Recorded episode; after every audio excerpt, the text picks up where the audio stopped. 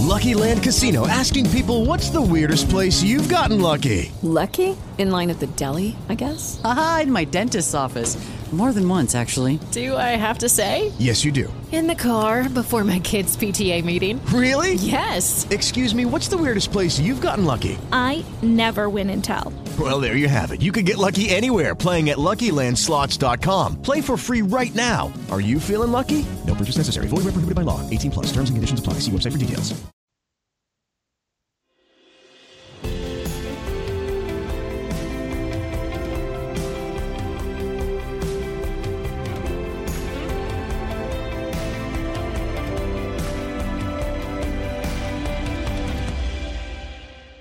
Welcome to the Meaning Project podcast.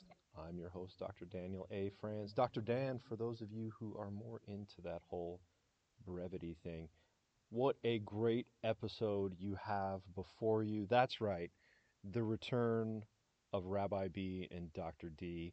Uh, B and I got together after taking some time off for uh, for family and holiday and summer to uh, connect, get back together, and talk all things Viktor Frankl and logotherapy.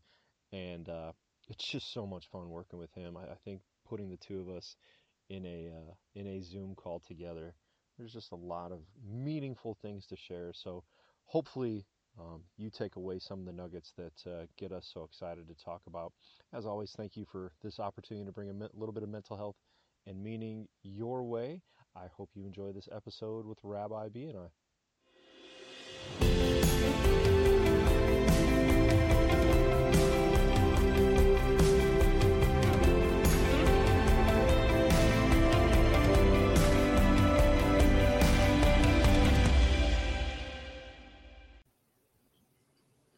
Hello, citizens of Podcastverse. That's right, you asked for it. The dynamic duo of Rabbi B and Dr. D back at it again, fighting the forces of meaninglessness and the existential vacuum wherever they go. By day, logotherapists and people out helping people, but by night, two of your fi- favorite podcasters in the realm of logotherapy. B, how you been, buddy? It's been a long time since we've been together. I think our audiences uh, have been looking forward to this. Yeah, my inbox is flooded with emails of people uh, asking where you guys been. So here we are. That's I have actually been accosted on the street and at my yeah. own house by people demanding the return of Rabbi B. Um, one of them, as you know, the running man himself, uh, it's like, come on, man. I, am not listening anymore unless B comes back. Here we are. Get ready to run, people. Get ready to run. Get ready to run. so, right. what have you been up to? What's been going on and you know i think that's what we talked about today like sharing with our audiences where we've been where we're going what we've been doing to live meaningful lives. What have you been up to? Good question. Um, well i'd say professionally and personally because it crosses into both is for me the enneagram for first time listeners. It's an ancient personality assessment system that i've been really immersed in for a few years now, and I've been building my own program. And it's just been kind of a night and day love hate affair. You know, it's a passion project, but it's also I'm um, being designing it for other people. So I got to keep, you know, keep somewhat uh, sane and presentable in the process. So I've been really deep in that, and now I'm coming out the other side. It's done. Um, we are launching it, a new website, defiantspirit.org. My program is Defiant Spirit, Defy Your Number, and it's all driven by the fuel, the inspiration of our beloved Dr. Viktor Frankl. So I really have my foot in two different passionate worlds for me and now merging them together. And I think I can honestly say, never before done in history, Viktor Frankl meets the Enneagram. I think you've got a really good point there. Uh, despite both being uh, fonts of wisdom and a lot of ancient wisdom, like, yeah, I don't think these two have been put together. So that's going to be pretty amazing. I'm excited to uh, to take a look at that and to, and to send people that way. Yeah. Um, so right now I am getting the program out there, and you know, it's a um, it's a nine. There's nine different enneagram types, so there's nine ebooks, and you can download them, or soon you will be able to download them. Do it yourself, or you can work with me. And I'm also working in uh, corporations, organizations, bringing this to more of a macro level. So full long um, response to your great question. What have I been doing? That's pretty much all I've been doing. And I Uh, ask our listeners to forgive the pounding in the background. Got some uh, construction going on downstairs, so we'll try and make do. I think that's been the fun thing both you and I have talked about off podcast is uh, all the home projects we've had to be enduring this summer. You and your construction projects back there, me and the wonderful. Oh, you know how much I was looking forward to the addition of a new septic system in my yard, and uh, what an amazing experience! I have um, the the trails left by these giant moles through my yard are something to behold. And, well, you can, uh, you can, check it off the bucket list. Everybody wants to put in a new septic system. Absolutely, and and then to have to reseed their yard and repair driveway, it's it really is a, a very meaningful task. Let me tell you, it's it's been nothing but uh, a blessing to me and my family uh, for the past several weeks. But uh, before we go on with our humor shtick, um, let's talk about the defiantspirit.org, right? Yes, but and then we're coming back to what you've been up to. But okay. Oh, absolutely, absolutely. I want to touch on that because I know uh, the Defiant Spirit definitely one of the core tenets of logotherapy and in Dr. Frankl's teachings, but particularly important to you. What is it about that idea uh, of his that so appeals to you that you're you're molding an entire program for individuals and organizations around that? What's what's up with that, B? Yeah, I would. That's thank you. That's really just gets right down to the heart of my life purpose. I, I believe is to take these two words and then to help them live in modern, meaningful ways. So, um, as as you mentioned, this is the crux, I would argue, of Dr. Frankl's thesis, life's work of within us there is a place um, of essence, of logos, of meaning, of purpose, of spirit, whatever you want to call it, the noetic. And our life's mission is to find it, to draw upon it, to live it, now it's somewhat easy to do when you're, you know, celebrating life cycles and sitting on mountaintops and looking at rainbows and kumbaya. But can you find it? Um, how do you find it when it hit, hits the fan? When life presents to you far more difficult problems than your septic tank and my construction problems, but you know, tragedies, trials, traumas, and it's at th- those moments where we have to be able to find something bigger than ourselves to transcend whatever it is we're confronting. And so the defiant spirit really is that place. And how do we find it? Well, Dr. Frankl provided for us so many um, wisdom tools, but the Enneagram also provides wisdom tools. And so that's really what it is, is using those tools to access that place. Yeah, and, and I definitely want to point out you you said the word many times find it, find that meaning. That's such a critical component to it. And, and I was reminded of that often in my studies that it's not about creating meaning, making meaning, but that meaning is, you know, we don't have to bring it to light. We have to, we don't have to shape it or mold it. We have to discover it in our lives in all these ways, in these, in these tasks that we carry out in our suffering. It's one of the things I tell uh, my men's group very often is the, despite the traumas we may have faced, despite uh, the, the, the suffering we've been through, we can always choose to turn that into achievement, and in turning suffering into achievement, into accomplishment, discover meaning that way. Well, I think we have our topic for today, and I would just change those words. Is that one word or two words? In spite, uh, it's two words, right? In spite. I think no, so. In spite, yeah. Well, anyways, it doesn't matter, but um, I would say because of right? Not in spite of the suffering, because of. And that's a very controversial, tender topic. But I think it's a paradigm shift when we stop seeing this as, you know, you can discover meaning versus there is an imperative, right, mm-hmm. within inside of you crying out to f- discover that meaning. Mm-hmm. Um, and so I'd love to talk about it, that the difference between making meaning, as you said it beautifully, and discovering meaning, because I think just that in and of itself is a huge paradigm shift. But yeah, and, and I'm going to add to my notes uh, crying out because you're so right. Crying out. I know we're avoiding what I've been up to. We'll, we'll get there, but crying out.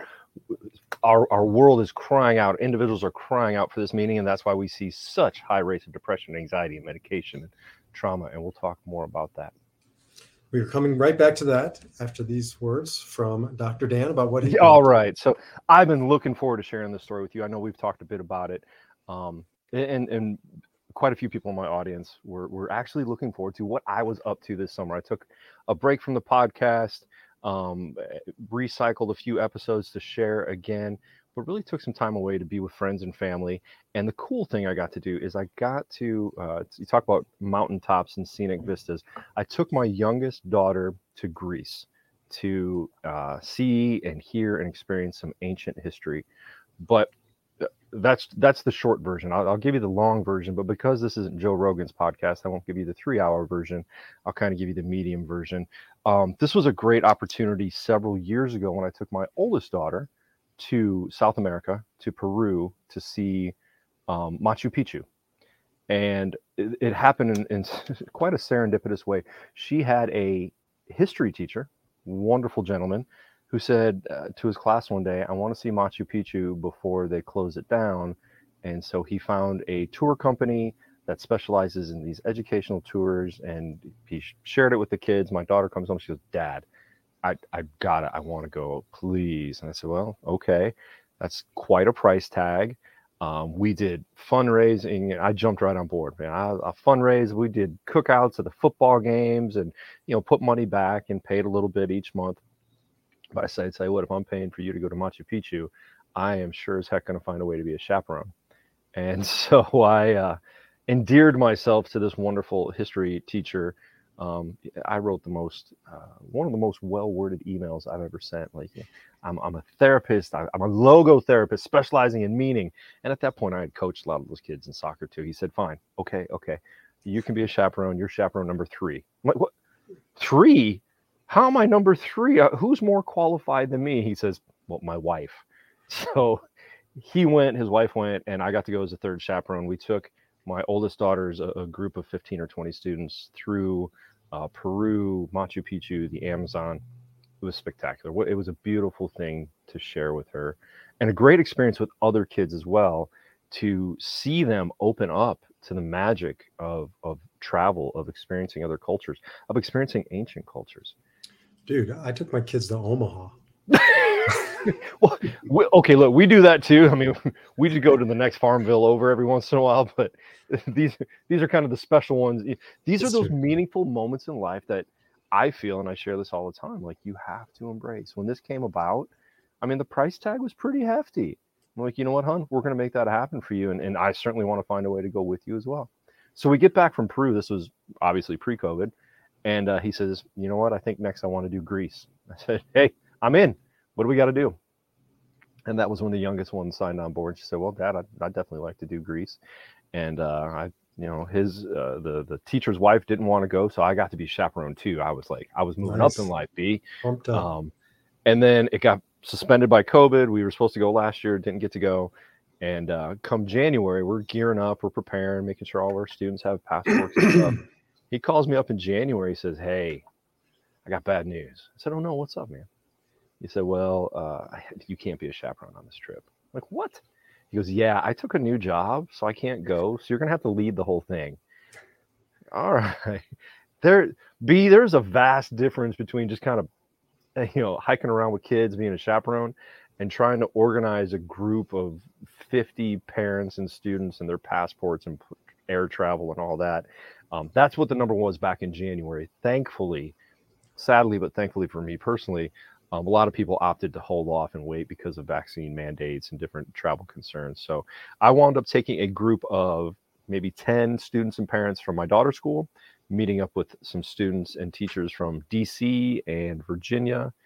And we had a wonderful guide, and we started out in Athens and went up to the Parthenon and went to the Temple of Poseidon and all around the Greek countryside. Ate a lot of feta. my God, so much feta, and uh, had a very meaningful experience with my daughter, and and she got to share that with you know kids from all over the country too. So, um, all of that to say, when you have those opportunities for meaningful, meaningful opportunities, you got to grab hold of it. That's true. I've um, taken quite a few groups when I was back in the day when I was a rabbi to Israel. And I guess, you know, maybe that's a segue into our conversation because you're standing on meaning, right? I mean, these, you know, there's just so much. You can't even pick up a stone in Israel. I'm sure the same as Greece without, you know, the uh, antiquities department coming up and saying, you know, that's a, that's an important piece of historical fact right there. So there's just something you can just feel it mm-hmm. right? It exists in the, you know, in, in Israel, in the, the Western Wall, the Kotel, uh, the Wailing Wall. Mm-hmm. Thousands of years of hopes and dreams and prayers, right? Just kind of infused in that space. And you can feel space absorbs it or the place absorbs it or meaning is meaning is a thing and i guess that's really what i one of the things i've taken away from my studies of viktor frankl is you know again we don't invent meaning i don't impose it on a subject a situation an experience my work is to go into the experience and discover it because it's there. And i think that's true for our work with uh, individual clients and and corporate clients or coaching clients like the meaning is inherent. It is there. We get to help uncover it. We don't have to craft it. We don't have to make it. There's not a message there. It's there to be discovered. It's there to be withheld. And, and you're so right. Like it's funny here in the states uh, you know when, when we feel something's old like wow that's a hundred year old building. It's that's that's so old. It's wow back in boston it's 150 200 years old. You go over into the middle east to greece they're like oh yeah we think that's probably about maybe 3000 years old 4000 years old. And it's just insane to think of of like you said all that history all those hopes and joys and fears and tears that go into those different places. Um, it is it is something i think people should experience more well it's relevant too whether or not you're in a place that's uh, thousands of years old you know historical monuments or a brand new building because there's a culture there's a energy there's a just a meaning that exists or doesn't exist. I was just in a business the other day and you know it just you could feel the the vibe of the place. I went to another one you know doing some work and it was a totally different meaning. It was a totally different essence noös as dr frankl might have called it. So these things are real. We just can't necessarily see them but we all know that. You know that when you walked into your house for the first time and you're trying to decide to buy it you've walked away from opportunities that just it didn't feel like yours. It didn't feel you didn't feel the connection. Yep, it's. Uh, um, I'm going to make this three podcasts in a row where we talk about the idea of culture. You cannot be in a group of other human beings and not have culture. We create it naturally through our our overt messages, the messages we share verbally and, and, and physically, but through the unspoken messages as well, through our attitudes, our, our, our choices, our decisions. That culture is such an important part of, of who we are as, as a family, as a work organization, as a community, and we can consciously choose a culture of meaning, or we choose other cultures of destruction, gossip, um, uh, uh, capital, not capitalism, but the, you know, consumerism. Um, we can choose our we can choose our culture. I guess that's the point I'm trying to make. And as you said earlier, that idea that people are crying out for this because we've chosen cultures of destruction, cultures of the existential vacuum for so long. We are crying out. And I think that's why we see such high rates of depression and anxiety and medication. There are better ways to deal with the world we live in. And you, you had a good point. You know, culture is happening. You know, we have this fancy word. I don't even know if I could even define it. Really, push comes to shove. But we all kind of know what we're talking about but it happens when two people enter into a relationship there's a culture right and so it's going to happen it does happen whether or not you're consciously creating it that's another issue. Mm-hmm. and you know, i'm working with a company here in denver right now and they're consciously creating culture and you can feel it. It's on their walls literally their culture their values. We're putting the enneagram up there. They're they're using it to communicate. They're checking in around it. And you can feel the intentionality of the place and it's just it's a higher vibration. It's a higher energy. You mm-hmm. want to be there. Mm-hmm. that's such a good point. The last last group i worked with it, it was amazing uh, that through the time i worked with them um, one person changed mm-hmm. and mm. it impacted the entire now of course the education and, and the, the exercises we went through and did also improved it but it's amazing to think that just sometimes a little change an intentional change and i think that word is very important we have to be intentional about our culture, or else it will happen and it'll happen on its own and in unintentional ways. So, whether it's again the culture of your family, the culture of your work group or organization or business, yeah, you have to be intentional about it. And I would hope you choose a meaningful culture. You choose an Enneagram based, uh, an MBTI Enneagram based culture, right? But you choose your culture. So I could see somebody challenging right now because I think in some ways it sounds like mixed messages. We're creating culture, but you just said, Dan, we don't create meaning, we discover meaning. Mm-hmm. So how do we rectify this difference? Creating consciously creating culture on the one hand and discovering meaning on the other hand. All right. That's a good one, B. I'm ready. So, of course, we create culture. We decide as a group, as individuals, as leaders, what the culture will look like. Well, what does a culture of meaning look like? Uh, healthy, positive communication, accepting differences, learning that difficult times in the organization are opportunities to grow and thrive, to turn suffering into an into achievement, but then also looking at that magical uh, meaning triangle of our attitudes, our experiences, and our creativity.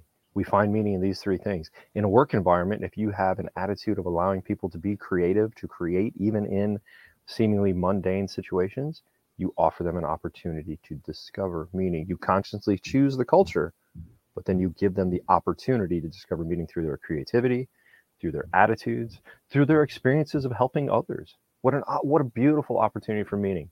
So, in a work environment, you can have people working separately and tell them to go about their tasks and do it, or you can encourage them to collaborate and to help one another. And there is an opportunity to discover meaning. So, what I'm hearing is I'm fleshing this out. You know, as we talk, we're not we didn't prepare these ideas. Um, That's part of our culture, B. We don't prepare here. we don't prepare. we just, yes, we just roll. there we go. That's our it's culture. A fine, it's a fine line. Um, but no, it's it's a it's a means, right? The culture isn't inherently good or bad. Um, it's much more of the means of does it you know where does it get us to? Does it get us to a good place? Does it get us to discovery of that meaning underneath all of this, or does it impose? Does it um, obstruct us from getting there? But the culture in and of itself isn't the point, right? Nobody wants to just create culture for culture's sake it's what's on the other side of that the experience like you said the discovery the purpose all of this stuff but there's you, you need to have a structure to get there well and and i think you're absolutely right that idea of of consciously creating culture what's on the other side well if you do it in your family you have happier healthier relationships children that grow and thrive and and hopefully a family that works together in happy, healthy, positive ways. In an organization, if you consciously choose culture, well, what what do business what are businesses built to do? Make money and help people, right? And when you consciously choose the your culture, you can focus it to helping people and having a better bottom line. Culture, you know, is imperative in doing that. I just had this experience with the Enneagram sort of um, understanding the culture of a, an amazing organization here in town. And they thought they were completely diverse, and they were in ethnicities, colors, religions, sexuality mm-hmm. around the table. It looks diverse. And then we did the Enneagram, and let's say that I think there were 10 people around the table. Um, nine of them had the Enneagram 7 as their thinking type. Mm. Which is the enthusiast, it's the visionary, it's the upbeat, you know, happy go lucky kind of energy. And there was one guy who was either a six or a five, which is much more of a cerebral, intellectual, quiet, reserved. And when we started to look at this, he, he said, There's a culture here. If you're not running with the sevens, you're not really welcome at the table because they're hopeful. And he's a pessimist, but we need sort of that negative um, view of things, poke holes in things, challenge the assumptions. He was the, you know, deemed as sort of a wet blanket. And there was a culture around that and they had no idea. So cultures you know are much more sophisticated than sort of the obvious usually ways we talk about cultures. Well and when we when we exist in a particular culture over a certain amount of time especially a, a work culture we just get used to it we may not be thriving in it we get used to it and obviously that organization got used to that culture and it, it sounds like it was starting to fall into some negativity in that you know the sevens are just kind of ruling the roost and, and and this poor cerebral type is just sitting sitting out back thinking his deep thoughts that nobody's listening to I know in, in organizations that I work with, it's it's usually the extroverts running the show, and the introverts are sitting there just saying, "I wish you would listen to me someday."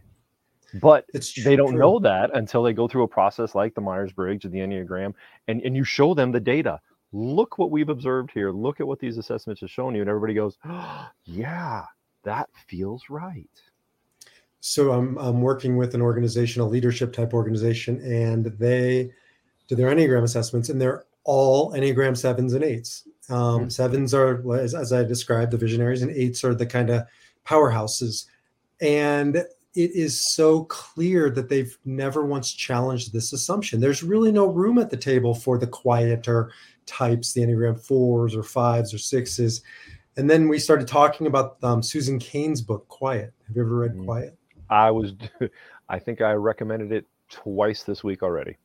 So I'm sure it's on the bookshelf there behind you somewhere. But, Ah, I um, think it's, I think I've got it digital. I don't know. I may have even listened to it. But it's it's a worthy read for anybody who's listening because it's basically how we've created this culture that we're talking about that really rewards the assertive, aggressive, verbose, you know, outward extroverted types and penalizes any, any everybody else. And that's 50% of the population, whatever it is, that is either trying to be somebody they're not to fit Mhm. into the dominant culture, especially in corporate America, or they don't show up at all.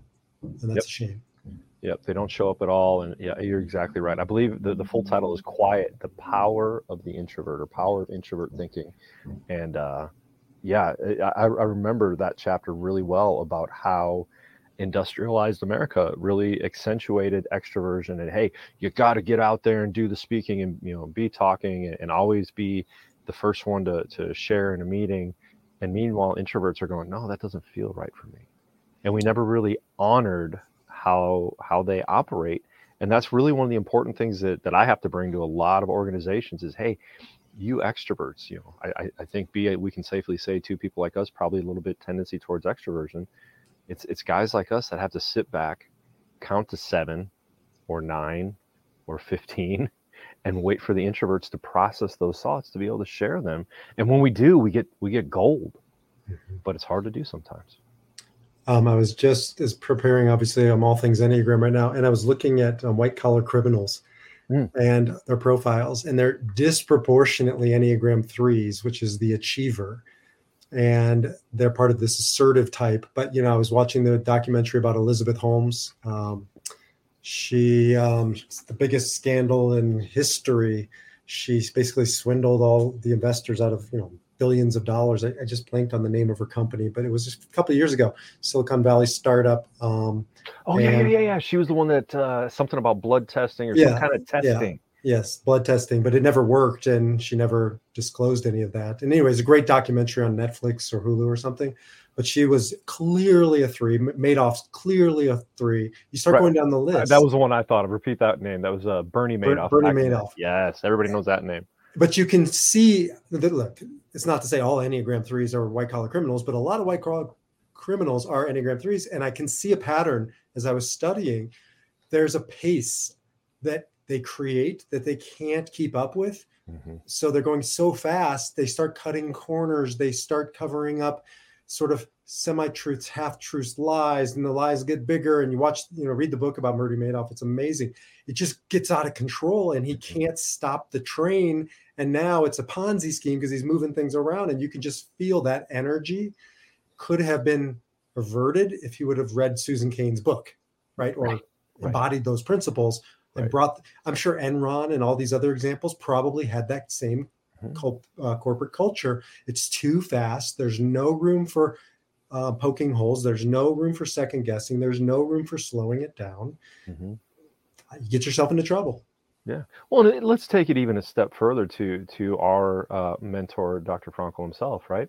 Uh, yeah, you can read Susan Cain's book, but what if you read Man's Search for Meaning and realized we don't have to move at this fast pace to continue to buy the things and get the stuff and and all of that, but you know, when we look to work in a meaningful situation, when we w- work to serve others, to transcend the self, that's where that's where life is at. But when we find ourselves chasing more and more consumerism, when we chase the things all the time, it, it winds up being meaningless. And so many people have shared that story that they get to that point of recognizing, uh oh, I'm in trouble. How the hell did I get here? And it's it's that process of str- going in the wrong direction too hard, too fast, and not allowing other people to come in and say, hey, hey, hey, wait, wait, maybe we should do something different. I would also add to that, back to our kind of original last minute topic, which is I think there's a difference between discovering meaning and making meaning because making is another doing. It's another verb. It's a, you know, mm-hmm. it's such an American, Western, modern idea that I can, you know, what chutzpah, as we say, I can make meaning. I can't make shit. I can't make a flower grow. I can't make a butterfly. You know, come. I'm going to make meaning. Right? It's just so arrogant, and then I can feel like I got to make this happen. I used to do this as a rabbi. Just, every profession you do this i gotta make a great talk and get up there and i gotta i i i i, I me me me me faster faster faster more. Mm-hmm. and you can just feel you're, you're you're blowing right past the meaning. Like it's there. Stop. Slow down. Take a deep breath. Go into it same thing as a, as a clinician or as a consultant right? I gotta go in i gotta fix this person i gotta fix this organization i gotta fix this team i gotta it's like no no no. We are blessed to be able to be witnesses to the change and to have some knowledge we can share to help people take hold of. But you're right that is you know we talk about this a lot such a such a, a western us thing that we oh, we're going to go do it. And whereas many other cultures are just have that natural ability to step back and be like that's okay it'll happen but it's hard to break the pattern um, because imagine those clients who come to you at some level or maybe explicitly are saying fix me Mm. Right? Tell me what to do. I get this all the time. Just tell me what to do. Oh, I love that one. I, I can't yeah. tell you. You know, this is your life. You're driving the bus. Yeah, I, I think m- most uh, most of the people I work with have gotten to the point that they just roll their eyes as they come. That comes out of their mouth. They they know like he's not going to do that. I know he's going to say no.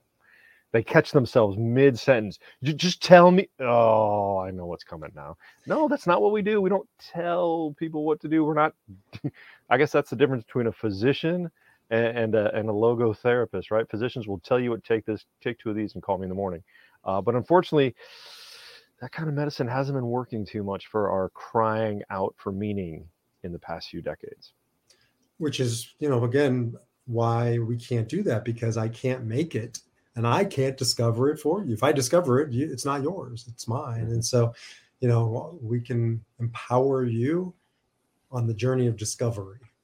Let me see if I can remember this story from one of our. Did you have ever have the uh, wonderful Dr. Reverend Jeremiah Morasso back in your studies at GTF? I did not. He was, I believe, he was a, a practicum teacher. For I may even had a class with him, but he shared this beautiful story of what it means, what it means to be a logotherapist, what it means to be a helping professional. He said, you know, for the people out there, for the groups you'll work with, just think of them as an anchor that's been dragged at the bottom of the lake for for hours and it's just covered in muck and mud. And your job is to help uncover that anchor, to help wipe away the mud. That anchor is the meaning.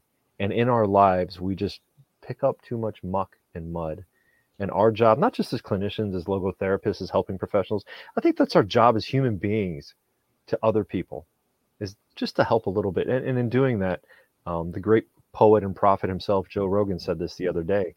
When you do nice things for other people, it's being selfish because it actually helps you feel better. Is that why you have the grooming habits that you do? Because of your mentor? Because of my, I, I, wish I had the workout habits of Mr. Uh, Mr. Rogan, but yes, I, that is the grooming habit um, the, yeah, and you know, as you're talking, I'm seeing that imagery of the anchor and the shift of discovery. I see this a lot with um, men in particular, and especially sort of the midlife crossroads. Discovery by going down versus going out, going into versus going wide, mm-hmm. right? Not to change your spouse, to change your job, to change your car, but to stand where you are and go down into that anchor, into the mud, which is usually, not always, but usually where you're going to discover that meaning. Mm-hmm. Because you you go down into yourself to discover that meaning rather than going out into the world to consume more, to get the fancy car, to to look for the new uh, uh, eye candy on your arm. Um, I think that's such a good point, and I really like. I, I don't know if you did that on purpose, but the I believe you called it the midlife crossroads instead of the midlife crisis. That's uh, Hmm. is that intentional? Is that is that a Bism there, or what's that about? I'm sure I didn't make it up, but I definitely have gone through those crossroads like four times, and so I, uh, I I know it pretty well. So yeah, I've come I've become fond of the crossroads. It's it's never really been a crisis, as painful as it is. Yeah. Um, but maybe we have another podcast on there. Well, I- I- that's a great point. I think when we treat it as a crossroads, as an opportunity, rather than a than a when we treat it as an opportunity, it doesn't turn into a crisis. But when we go the wrong direction, it can become a crisis. I think that's a really great insight. And if you're willing to stop at the crossroads, take a little time, right, dig down into it. Um, that's usually the best path when I've gone rushing through it. Like I'm an Enneagram 8, which is one of the most assertive, aggressive, go get 'em types. And every time I do, I end up having to backtrack, go back to the crossroads, slow it down, think it through. Back to the crossroads. Consider that turn. Hey, sometimes even maybe get a mentor, a coach, a therapist, a logotherapist to, to help you decide which way to go. Well, and that's probably a good place to end. You can reach out to Dr. Dan. He'd be happy to hear Oh. from you and work with you. yeah right. How about uh, well and, and okay so that's a that's a good segue really quick into yes uh, by next year hopefully look my we talk about callings in life. My calling ever since studying logotherapy is to get this out to more people. I think i've said it many times. My my professors and, and, and instructors were just tired of me talking about more people need to know this. And they said do something about it. And i did. And that's why you and i are talking. And that's why there's a Meaning Project podcast. And i think wow uh, there, there's only so much of me to go around in clinical hours on a daily basis. So hopefully by next year, I'll be able to offer a little bit more in a virtual sense, maybe some virtual uh, group coaching and educational material in mental health and meaning. So if you can't make it to my office in Little Farmville, Indiana, uh, maybe we'll still be able to interact. So as you work on your Enneagram project, uh, I will be working on a mental health and meaning project and I have a feeling, should meaning, should the noös, should the spirit allow it, there might be a team up coming up here someday. Count me in, coach. I'm ready to play. Outstanding. It's always been a always a pleasure to jump on these calls with you, Dan, and uh, really explore uh, the noetic, the, the spiritual in my life. And always Absolutely. Hey, B, if people want to find out more about what you're doing, where do they get a hold of you? defiantspirit.org, and you can find all things Enneagram, Viktor Frankl, and Baruch Halevi. Outstanding. I'm going to need to find a, a better, like easier to spell name because actually I have to spell my website. That's uh, danielafranz.com, D A N I E L A F R A N Z.com. B, always a pleasure, man. Can't wait till we do it again. All right, brother. Until the next time. Take care.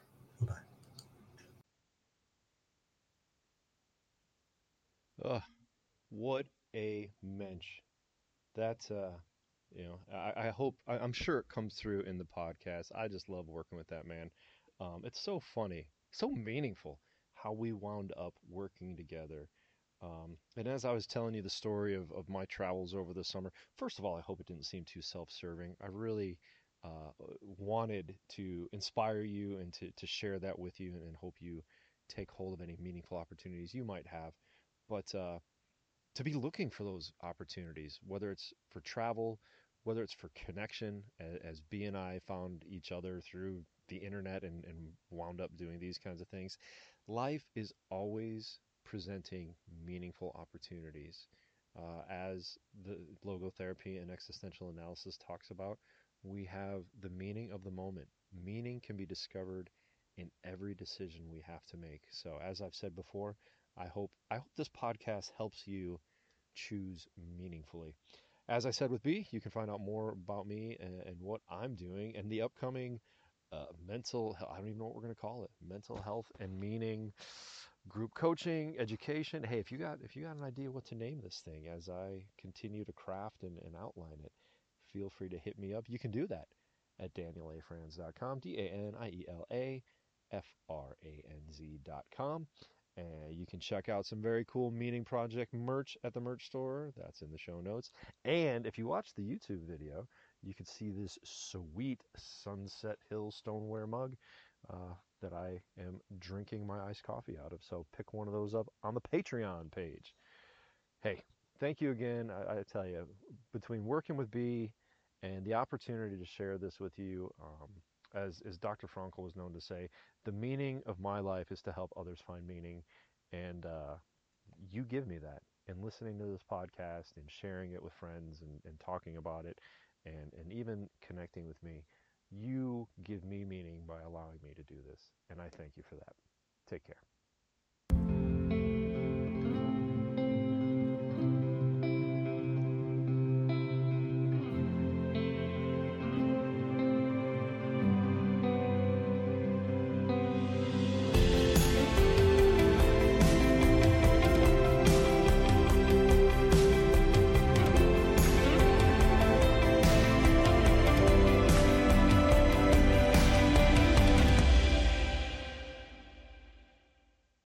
Lucky Land slots, you can get lucky just about anywhere. Dearly beloved, we are gathered here today to. Has anyone seen the bride and groom?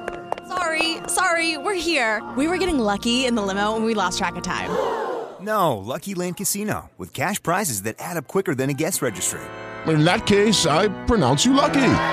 Play for free at LuckyLandSlots.com. Daily bonuses are waiting. No purchase necessary. Void where prohibited by law. 18 plus. Terms and conditions apply. See website for details.